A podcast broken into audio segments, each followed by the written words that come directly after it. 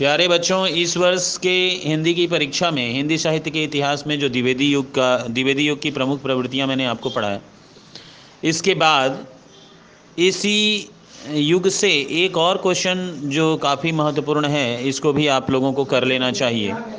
वह है, महावीर प्रसाद द्विवेदी के साहित्यिक योगदान पर प्रकाश डालें। आचार्य महावीर प्रसाद द्विवेदी के साहित्य के योगदान पर प्रकाश डालें या द्विवेदी जी के प्रभावशाली व्यक्तित्व एवं सरस्वती पत्रिका से संबंधित कुछ टिप्पणी लिखें। जो कुछ भी आपसे पूछा जाए, उसमें इस उत्तर को आप पुट कर सकते हैं, दे सकते हैं और इस प्रकार। आचार्य महावीर प्रसाद द्विवेदी एक महान युग प्रवर्तक थे। आधुनिक हिंदी साहित्य में द्विवेदी जी का व्यक्तित्व बहुत प्रभावशाली है।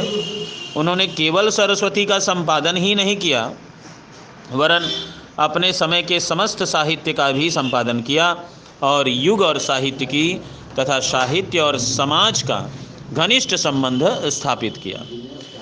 द्विवेदी जी ने स्वयं रचनाएँ की, दूसरों की रचनाओं का संस्कार किया, कवि तथा लेखकों को एक विशेष प्रकार की समाजोन्नति कारक साहित्य रचने की प्रेरणा भी दी और जनरुचि का इस साहित्य के अनुरूप परिष्कार किया। उन्होंने साहित्य और समाज दोनों को ही एक विशेष दशा, दिशा में मोड़ा। इसी कारण वे अपने युग के बिना डिग्री के आचार्य थे। बिना मुकुट सरताज थे और एक महान युग प्रवर्तक भी थे। इसीलिए उनके सरस्वती संपादन काल के साहित्य रचना काल का नामकरण उनके नाम पर द्विवेदी युग रखा गया। आचार्य द्विवेदी हिंदी साहित्य की महान विभूति और साहित्य के महारथी थे। इसमें कोई संदेह नहीं।